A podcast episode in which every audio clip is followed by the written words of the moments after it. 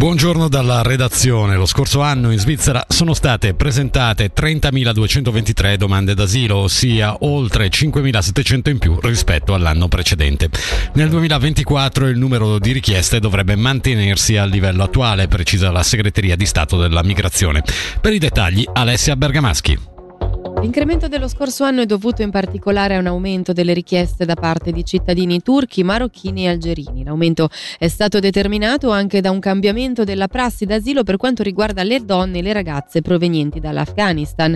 Circa 1800 afghani già ammessi a titolo provvisorio in Svizzera hanno infatti dovuto depositare una nuova domanda d'asilo. La maggior parte si trovava in Svizzera già da diversi anni, quindi queste domande non gravano ulteriormente sul sistema dell'asilo.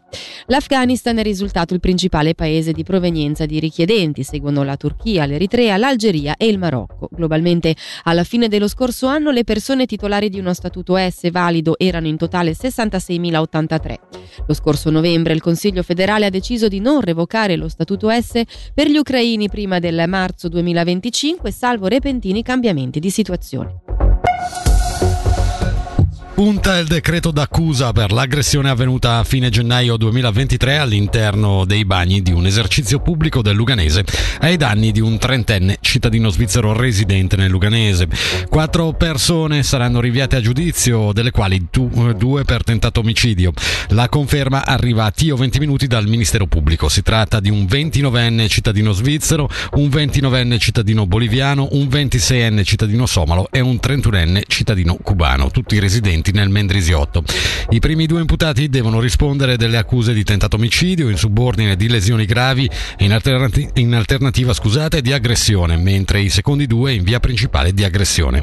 Nei confronti del 29enne cittadino boliviano e del 26enne somalo, in relazione a un distinto episodio risalente a inizio febbraio, sono anche state promosse le imputazioni di aggressione e rissa. È prematuro al momento indicare quando e se potrà essere aumentata la frequenza di convogli passeggeri lungo la galleria di base del San Gottardo.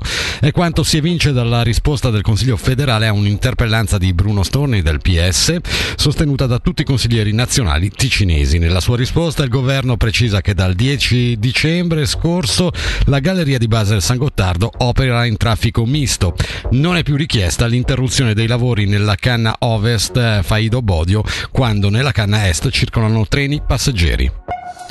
Mancano poche ore all'inizio del carnevale di Brissago che si aprirà alle 15 con il carnevale dei bambini e un mini corteo. In questa quattro giorni di festa ampio spazio verrà dato alla musica e alla socialità, oltre all'immancabile risotto e al rogo del pagliaccio che ricordiamo si salva da quattro anni. Rapid Talk ospiterà oltre a 5 Guggen anche il gruppo Vascomplotto questa sera e sabato pomeriggio dalle 16 l'animazione sarà curata da Radio Ticino con Roxy.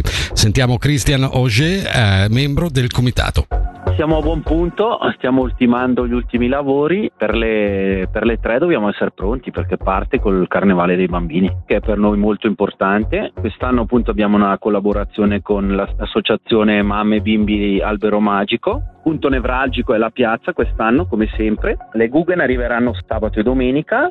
Avremo come sempre la Guggen di Cada, l'Amfrigola e Gat. Poi ci sarà una Guggen dall'Austria, di Stua Bruch Cepra. Poi avremo due dalla Svizzera interna e domenica avremo anche la Carnage di Cadenazzo. E sabato ci sarà il, diciamo, il, il clou del nostro carnevale con appunto il risotto e luganiche offerto in piazza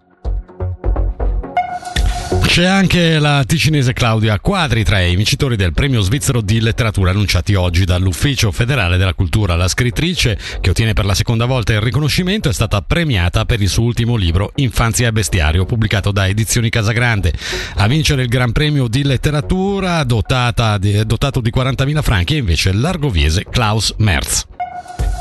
Veniamo alla meteo, nel pomeriggio solo in parte soleggiato a causa di frequenti passaggi di nubi a tratti dense. A basse quote, temperature minime tra lo 0 e i 5 gradi, massime fino a 13 gradi.